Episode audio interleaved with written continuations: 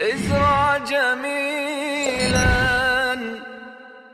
ازرع جميلا. ازرع جميلا ولو في غير موضعه. فلا يضيع جميل أينما زرعا السلام عليكم ورحمة الله وبركاته. الحمد لله رب العالمين والصلاة والسلام على أشرف الأنبياء والمرسلين نبينا محمد وعلى آله وأصحابه ومن اهتدى واتبع ثر يوم الدين أما بعد uh, watizamaji wapendwa tunaendelea na silsila itrukul athar wacha athari ni wengi ambao katika ulimwengu wanaondoka na hawaachi athari yoyote katika maisha yao tulikuwa tunazungumzia juu ya abubakarin sidiq radhiallahu anhu baada ya kushika khilafa kufa kwa mtume muhammad sallallahu alaihi wasallam na yeye kuwa ni khalifa. Tukazungumzia juu ya khutba yake aliyoitoa radhiallahu anhu wa ardah aliyozungumzia juu ya namna atavyoendesha utawala.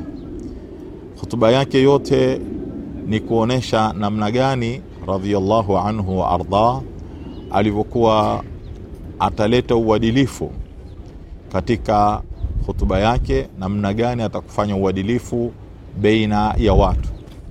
Wanyonge kwake watakuwa na nguvu mpaka wapate haki na wenye nguvu watakuwa ni madhaifu mbele yake mpaka achukue haki kutoka kwao. Watu wamsaidie wakati yeye yupo katika haki na akiwekwa katika batili wamnyoshe huu ndio utawala wa sidiq radiallahu anhu.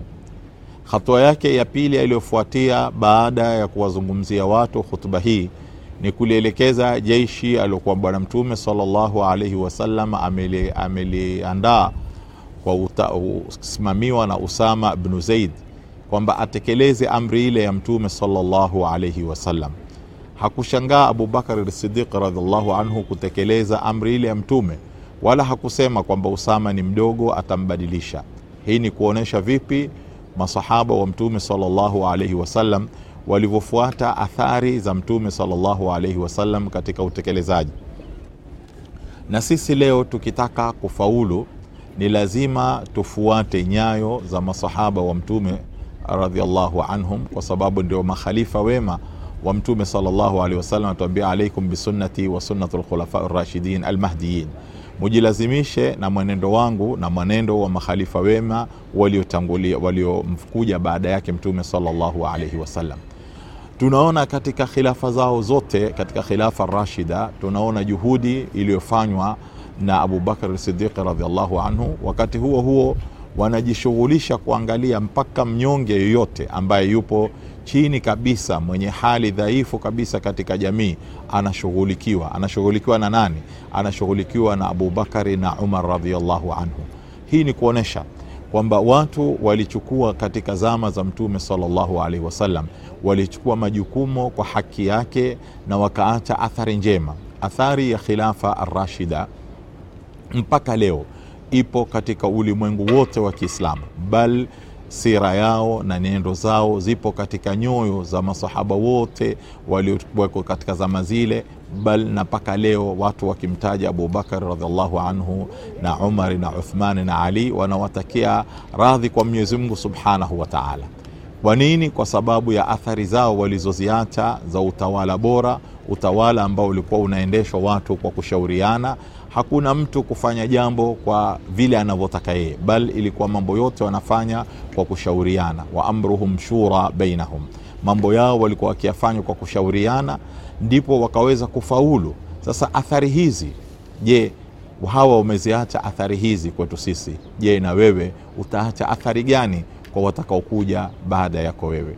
Suala ambalo sisi twapenda tulikumbushe saa zote ni ile athari ambayo utakaoiacha kwa sababu kuna wengi wanaoishi katika huu ulimwengu lakini wanapoondoka katika huu ulimwengu hawaachi athari yoyote njema katika ulimwengu wao bal wana, wanaondoka wakasahulika kabisa. Kwa hivyo wewe mwislamu hufai wewe kuwa kama watu wengine wowote bali unatakikana uwe ni mtu tofauti na watu wengine katika kubakisha athari njema, athari ambazo watu watakukumbuka, wakutaje kwa uzuri, watu wakuombee Mwenyezi Mungu subhanahu wa taala, watu waone kwamba kuondoka kwako ni hasara kwa katika ulimwengu lakini utapokuwa kuondoka kwako watu watafurahia kwamba bora umeondoka, watu wamepumzika na shari yako.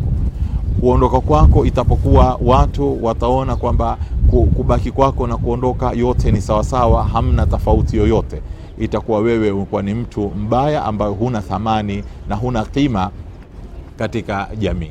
Ndio tukasema kwamba kuacha athari iwe ni jambo linaku linakukera wewe katika fikra zako, linakukera katika busara zako, ili ujenge e, fikra na wewe kuangalia ni jambo gani utafanya, ni mradi gani utafanya, ni mashuruhi gani utakaifanya, projekti gani ambayo wewe utaweza kuifanya katika maisha yako, ili uweze kuacha athari mzuri baada ya kuondoka kwako.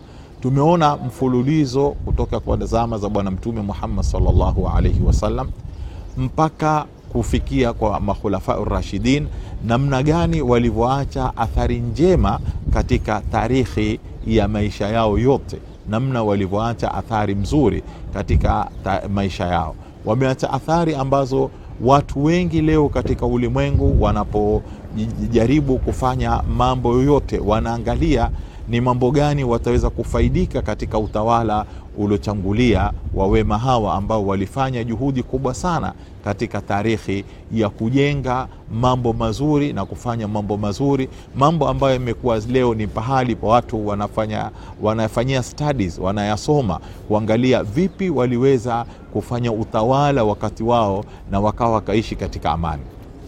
Amekuja mmoja katika watu kutoka sehemu za Fursi kumtafuta Amiri lmuminin Umar bin Alkhatab radhiallahu anhu katika zama zake, akamkuta amelala chini na wala hana mlinzi. Wakati wao wamezoea watawala wao kulindwa na kuzungukwa na watu, wakamkuta amelala chini na ame, ame, ame kwenye usingizi, wala hakuna mlinzi hata mmoja.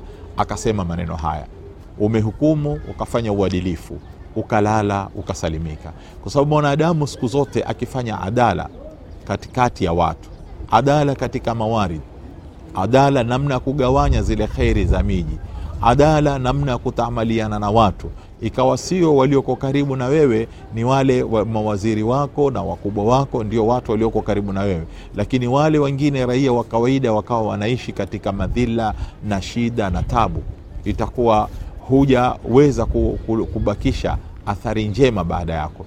Lakini ukifanya uadilifu katika maisha yako, ukafanya uadilifu, pasina shaka hata ukiondoka katika ulimwengu utakuwa umeacha dhikrayati njema, utakuwa umeacha watu kukutaja kwa uzuri, utakuwa umeacha kwamba kila mtu anapokumbuka ile kheri uliofanya watu watakuwa wanakuombea Mwenyezi Mungu subhanahu wa taala. Kwa hivyo suali letu liko pale pale kujiuliza ni athari gani umeiacha. Acha athari ili unapoondoka uwe wewe ni kama mtu bado uko unaendelea, thawabu zinakufikia kwa sababu ya mazuri yako unayoyafanya katika uh, athari zilizowatwa tukienda kwenye wa, wa masahaba wengine ambao walikuwa ni watu walijishughulisha na kumfuata Mtume sallallahu alaihi wasallam, kupokea hadithi za Mtume Muhammad sallallahu alaihi wasallam. Hawa pia wameacha athari zao, kwa sababu Mtume sallallahu alaihi wasallam kuna watu alikuwa amewafanya wako karibu na yeye wakawa ni watu wenye kuendesha nidhamu za utawala kuna na watu walijishughulisha na kumpokea maneno ya Mtume sallallahu alaihi wasallam na kuonyesha ile fikra ya takhasus ambayo ipo leo katika ulimwengu. Ilianza muda mrefu katika tarikhi ya Mtume sallallahu alaihi wasallam, ilianza ile muda mrefu, si jambo ambalo limekuja jana au leo, ni jambo ambalo limekuwa katika tarikhi ya Uislamu. Utakuta miongoni mwa masahaba kuna masahaba walijishughulisha katika mapambano kama kina Khalid ibn Walid na Ikrima na mfano wake, na kuna masahaba wakajishughulisha katika kuendesha idara za utawala kama Abu Bakari na Umari na Uthmani na Ali. Kuna na wengine wakajishughulisha kupokea maneno ya Mtume sallallahu alaihi wasallam kama Abu Huraira mtu ambaye alikuwa saa zote yuko pamoja na mtume Muhammad sallallahu alaihi wasallam, mpaka watu walipomstaajabia kuona kwamba yeye amepokea hadithi nyingi za mtume sallallahu alaihi wasallam, akawakumbusha kwamba nyinyi mlikuwa mkishughulishwa na mambo yenu, mlikuwa mkishughulishwa na biashara zenu, lakini mimi nilikuwa nikishughulishwa na kupokea maneno ya mtume Muhammad sallallahu alaihi wasallam. Asumulia Abu Huraira radhiallahu anhu katika kueleza ile hali yake eh, radhiallahu anhu wa arda, namna gani alikuwa akipokea hadithi za mtume Muhammad sallallahu alaihi wasallam mpaka akishindwa katika kutafuta mambo ya kimaisha yake. Akaenda siku moja akaitwa na mtume sallallahu alaihi wasallam, mtume kumweleza kwamba kuna uh, khairi hadia imeletwa kwa mtume sallallahu alaihi wasallam, nenda kawaite ahlu sufa waje washirikiane na wewe katika khairi hii. Abu Hureira radhiallahu anhu wa ardha asema nikahisi ndani ya moyo wangu nimemwambie nimwambie mtume sallallahu alaihi wasallam kwamba ya Rasulallah, hayo hayanitoshi mimi peke yangu. Mtume sallallahu alaihi wasallam akamwambia waite ahlu sufa, kisha akapewa yeye jukumu la kuwagawanyizia masahaba wengine, akawagawanyizia mpaka walipomaliza, akaambiwa sasa amebaki nani? Abu Hureira. Abu Hureira akasema nimebaki mimi na wewe ya Rasulullah. Wakaanza uh, kunywa yeye Abu Hureira akanywa mpaka akawa hapatii nafasi ya kuendelea tena. Mtume sallallahu alaihi wasallam akamuuliza ya Aba Hureira, uh, endelea. Akamwambia la ajidu lahu muttasaa, sina nafasi tena ya Rasulullah.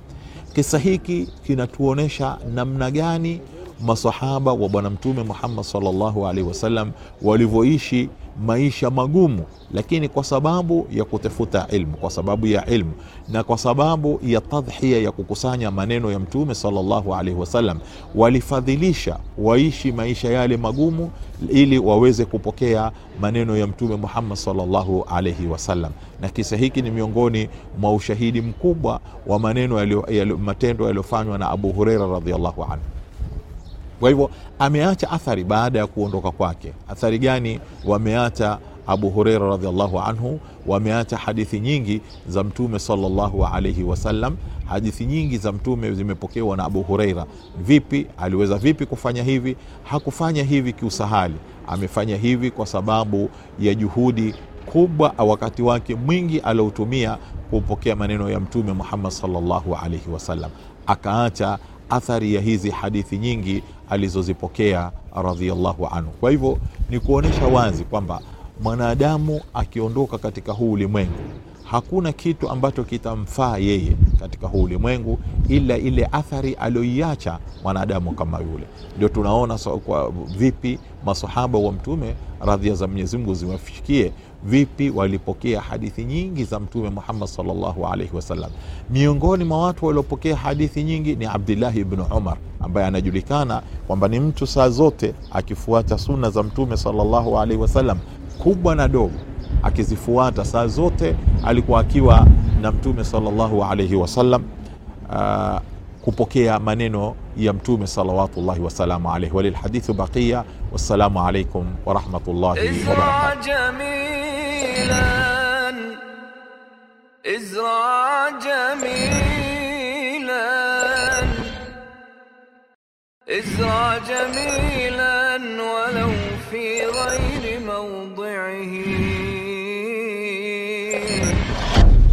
فلا يضيع جميل أينما زرعا